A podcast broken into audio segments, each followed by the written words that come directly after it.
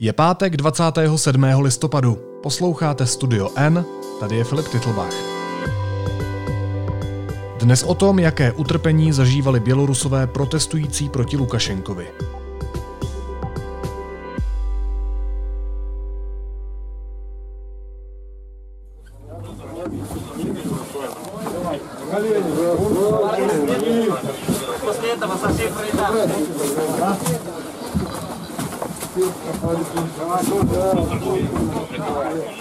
Bělorusové jsou odolní. Přijeli si k nám léčit rány, které utrpěli při střetu s běloruskou policií. Vše je sešito, napraveno, vydezinfikováno. Zbývá ještě zahojit šrámy na duši. Psychiatra ale nepotřeboval nikdo z 50 běloruských občanů, kteří jsou teď pod ochranou České republiky. Tajemstvím zůstává, jak se sem dostali. S některými z nich mluvila reportérka deníku N. Petra Procházková. Ahoj Petro. Ahoj Filipe.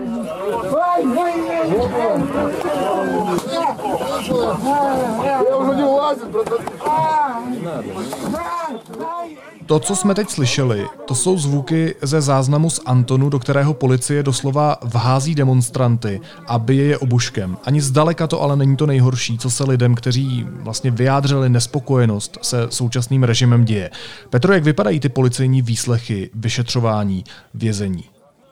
Eh, tak asi každý jinak. Ono těch výslechů, těch zatčených byly tisíce, takže co zatčený, to příběh. A určitě neexistuje žádný prostě univerzální eh, příběh o tom, jak to vypadá, když tě seberou při demonstraci v Minsku nebo v jiném městě. Ale přesto tam jako těch podobností hodně je. Dost se tedy liší, jestli si žena nebo muž, přece jenom v Bělorusku na demonstracích je teďka být ženou trochu výhodou, protože pravidla tě bíjí o něco méně. Pokud si muž, tak se můžeš, máš-li smůlu, střetnout poměrně s brutálním násilím, jednak bytím při tom samotném zatčení, potom při eh, převozu do nějakého toho zařízení nebo na policejní stanici, eh, když už tě třeba nebíjí, tak zase na, tebe leží, na tobě leží další zatčení, eh, urážejí tě, ty, kteří tě zatýkají, tě urážejí, slovně, ponižují tě. Eh, no a pak při těch výsleších samozřejmě eh, to jsou mm, metody, které až hraničí s mučením. Ona je ta hranice mezi prostým bytím a mučením poměrně křehká. Mm, a tam tedy každý zažil eh, takové své vlastní peklo. Ono také strašně záleží na tom, jak jsou ty lidé, ti lidé odolní, eh, komu co vadí, jak to vnímá bolest, ale to fyzické násilí je tam přítomno velmi často. Eh, to nejčastější je, že tě prostě bíjí obuškem nebo nějakou železnou tyčí po zádech.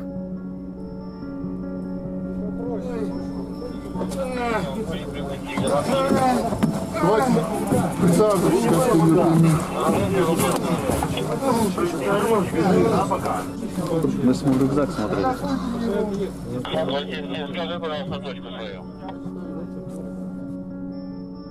Ty jsi říkala, mně je to jasné, že neexistuje žádný mustr, který by platil pro všechny, ale jaké příběhy ti vyprávěli ti konkrétní Bělorusové, se kterými jsi měla možnost mluvit? Eh, já musím říct, že vlastně to nebyly první Bělorusové, se kterými jsem mluvila a které, eh, jejichž příběh jsme také v deníku N otiskli. Eh, a zajímavé na tom je, že ty různé příběhy od různých lidí, kteří se nikdy nesetkali, mají své styčné body, což jim dodává na důvěryhodnosti, protože samozřejmě jedna věc je, co ti lidé prožívají a druhá věc je, co skutečně eh, tedy se dělo. Ale tím, že prostě jsou tam podobné prvky, tak se dá říct, že tam je zřejmě nějaká generální instrukce pro ty policisty, jak mají ty zatčené zastrašovat. Eh, oni, eh, tito dva muži, mladí muži, mi vyprávěli, měli eh, každý svůj příběh, oni se neznali předtím, eh, každý ten příběh se odehrál v jiném místě, v jiném městě a s jinou policejní jednotkou, s jinými vyšetřovateli. Eh, ten jeden, mm, kterému říkejme Ilja, ten byl zraněn už během demonstrace, eh, takže ten se jako do takového toho střetu při výsleších a, nějaké, a tam k nějakému mučení jako při výslechu nedošlo, eh, protože on byl poměrně nepříjemně zraněn takovým tím světlošumným granátem, který na něj policisté hodili a jemu to dost vážně poranilo, poranilo nohu.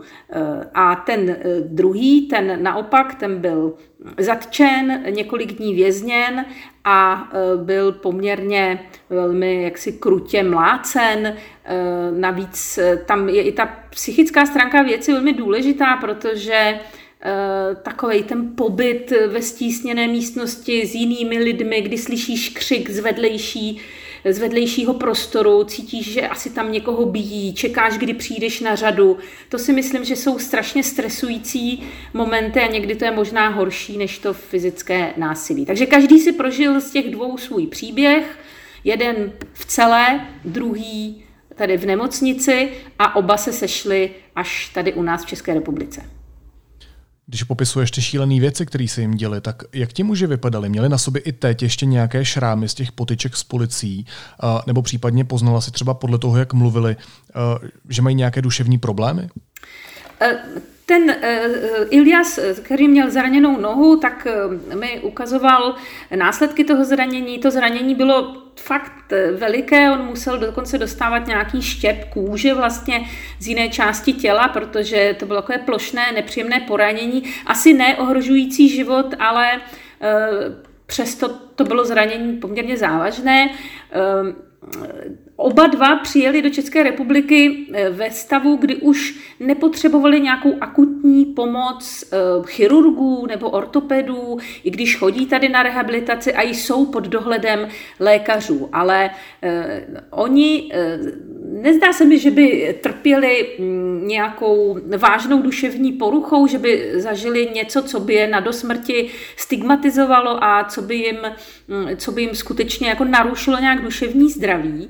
Na druhou stranu eh, bylo, na nich, bylo z nich cítit, a to já jsem cítila i z těch předchozích rozhovorů s jinými Bělorusy, kterým se stalo něco podobného, jakýsi, eh, jak, jakousi zahořklost, zatrpklost, jakousi, jakýsi pocit obrovské nespravedlnosti. Takové to, vždyť já jsem jenom vyšel na ulici a stalo se mi toto, úplně mi to změnilo život, přišel jsem o práci, přišel jsem o klid, přišel jsem o možnost třeba žít se svojí rodinou, jako takový ten pocit, že, eh, se ti, že, že si vůbec nic špatného neudělal a přesto tě někdo zmlátil a zasáhl ti do života, ten z toho cítíš pořád. Ta, ta, ta hořkost a zatrpklost tam je velmi patrná. A to může samozřejmě potom vést i k nějakým trvalejším psychickým potížím, eh, takový jako věčně špatné náladě, bych řekla, při nejmenším. Hmm. Já jsem každopádně v úvodu říkal, že ani jeden eh, z těch Bělorusů, kteří se dostali do Česka, nepotřebovali psychiatra, ale vždyť, jak to popisuješ, tak zažili příšerné utrpení. Tak to jsou Bělorusové tak psychicky odolní, že se dokážou bez pomoci smířit i s mučením. Eh, mně se zdá, že jsou celkem odolní. Ona je otázka, eh, že nepotřebovali psychiatra, to je pravda, ale oni nepotřebovali psychiatra proto, protože nejsou hm, jaksi psychiatričtí pacienti, ale potřebovali psychologa. Eh, a psychologové se také o ně tady u nás v České republice poměrně intenzivně starají a ty, ty následky toho stresu u nich minimálně u 50% z té celé skupiny, která čítá přes 50 lidí dnes už, tak eh, tam skutečně jako ty následky toho stresu jsou. No samozřejmě, někdo je odolnější, někdo nikoliv. Já si obecně myslím o Bělorusech, Ukrajincích a Rusech, eh, že jsou odolnější vůči nějaké eh, policejní zvůli eh, vůči mučení, jak psychickému, tak fyzickému, eh, že prostě nejsou tak křehcí třeba jako obyvatelé zemí, kde už toto je dávno, dávno pryč. Takže mm, ano, ta jistá odolnost tam asi patrná je a Eh, za druhé, tam asi hraje i roli to, že oni naštěstí eh, nebyli, eh, nebyli oběťmi toho mučení, týrání nebo toho zranění nějakou velmi dlouhou dobu. Jo? Jako třeba, když to srovnáš s lidmi, kteří jsou oběťmi domácího násilí, kdy třeba je na nich pácháno to násilí leta, tak to je samozřejmě, bych řekla, závažnější v těch následcích.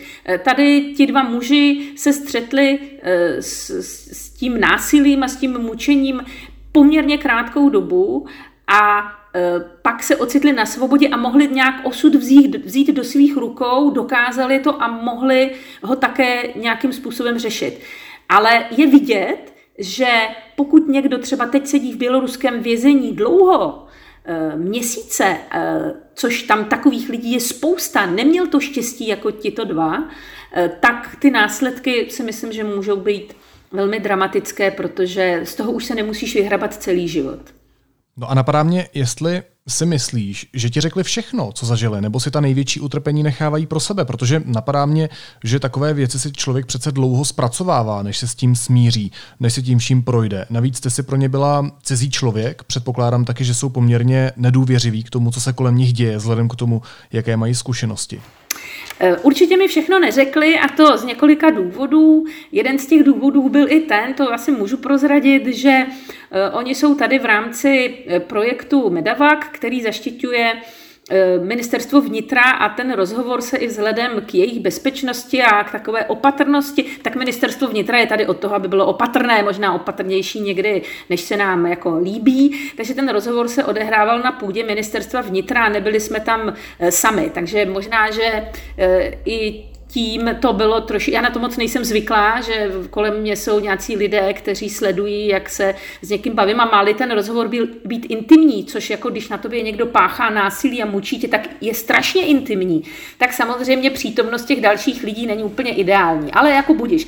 Myslím si, že mi neřekli všechno, že neřekli ale ani všechno třeba těm psychologům, eh, se kterými jsou tady v Čechách ve styku. Uh, ono víš, jako mm, některé věci se říkají celkem snadno, protože si ulevíš, ale eh, jako z té mé zkušenosti s lidmi, kteří prožili nějaký ponižující moment, eh, jo, já ti dám takový příklad, eh, teď nemluvím o těch dvou, ale jako obecně, který se třeba týká toho, že lidi nepouštějí na toaletu, nebo že tam je záchod, který je pro 50 lidí a schválně se nedá spláchnout tak samozřejmě ti ne někdo rád úplně vypráví, jak se v této situaci choval, nebo co tam viděl. Jo?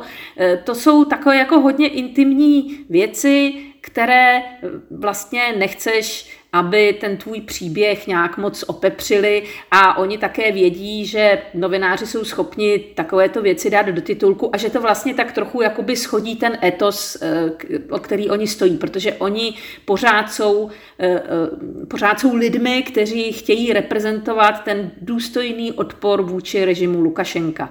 A asi by neradi, kdyby se objevil článek v jehož titulku a jehož hlavní náplní by bylo to, jak nemohli chodit na záchod v tom zajetí. Jo? Takže to to jenom ti vysvětluju, proč možná některé věci, které tam zažili a které eh, si nosí v sobě, mm, nevykládají na potkání.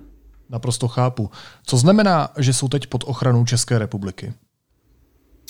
Znamená to to, že oni se sem eh, dostali, eh, oni sem nějak neutekli jen tak chaoticky, oni sem skutečně poměrně organizovaně za pomocí eh, dobrovolníků na, v Bělorusku i tady u nás, za pomoci především za pomoci běloruské diaspory tady v České republice, která stojí za iniciativou vlastně, která dala poput ministerstvu a vůbec České republice k tomu, aby se vůbec tato akce uskutečnila s tím, že se tady budou doléčovat.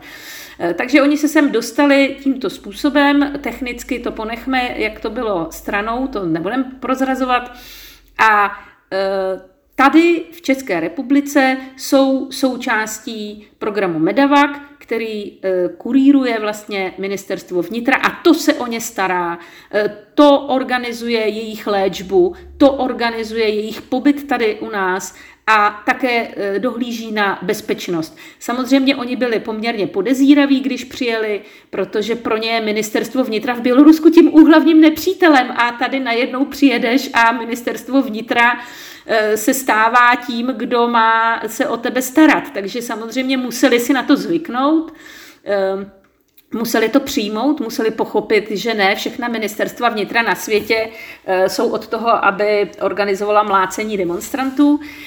ale samozřejmě, jak jsem řekla, ministerstva vnitra jsou poměrně opatrná, takže to ministerstvo vnitra je i opatrné vůči nim.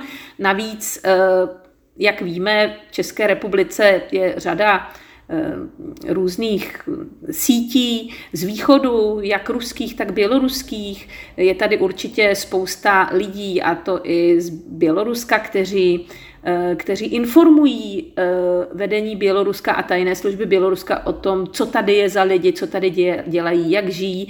Takže i z tohoto hlediska se ministerstvo vnitra stará o to, aby se nestaly Eh, příliš třeba centrem právě nějakých spravodajských služeb nebo nějakých provokací a podobně. Eh, ne, ne, nesmíme pomenout, že také jim tam zůstaly rodiny. Jo?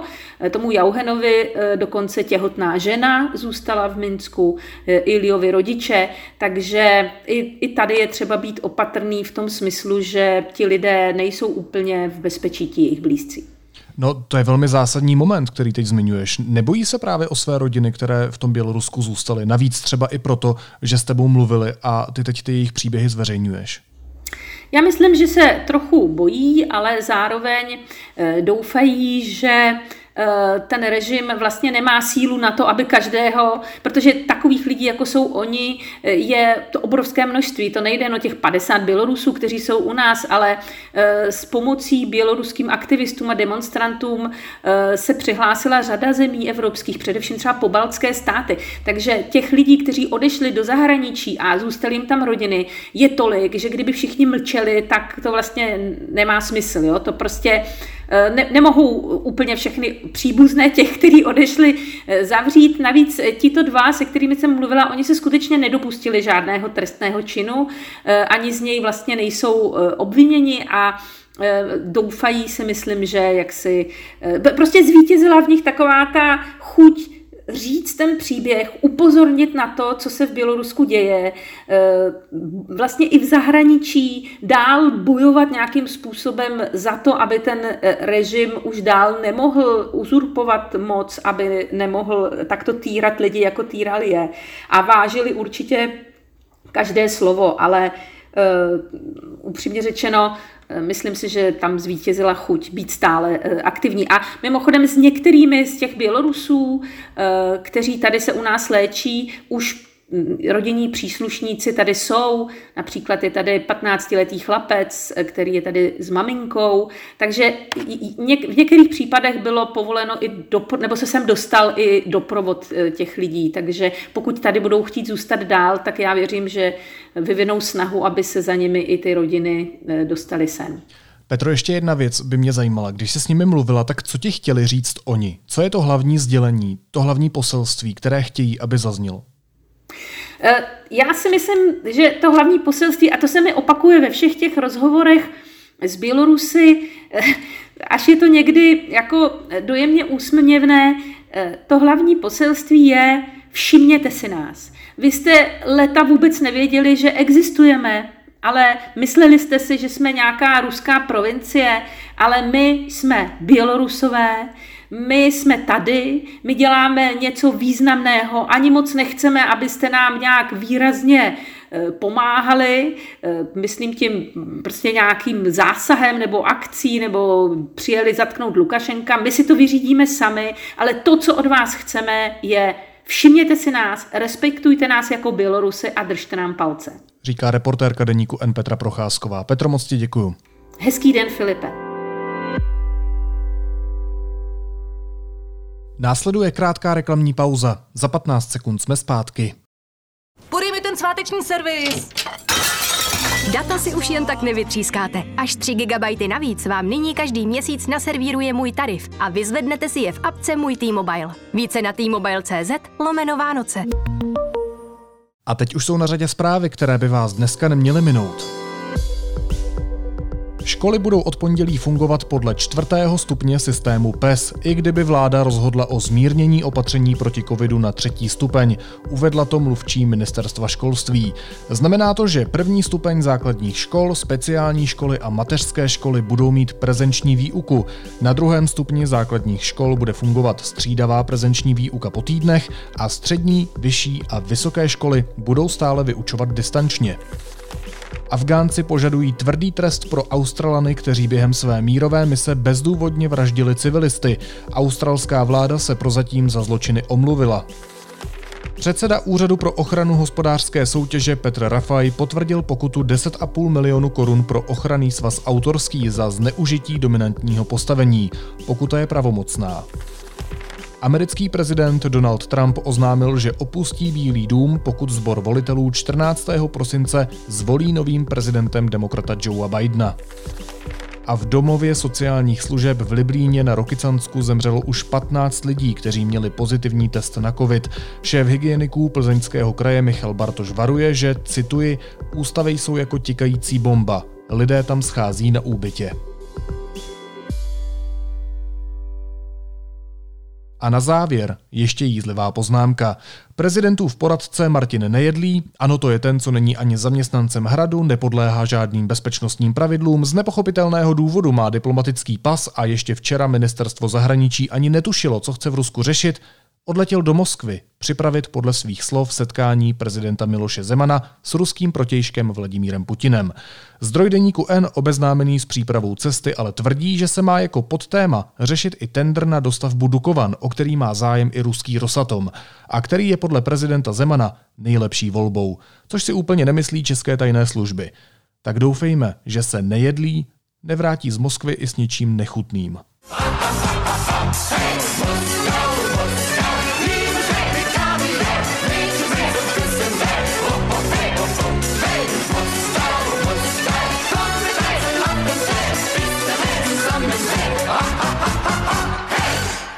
Naslyšenou v pondělí.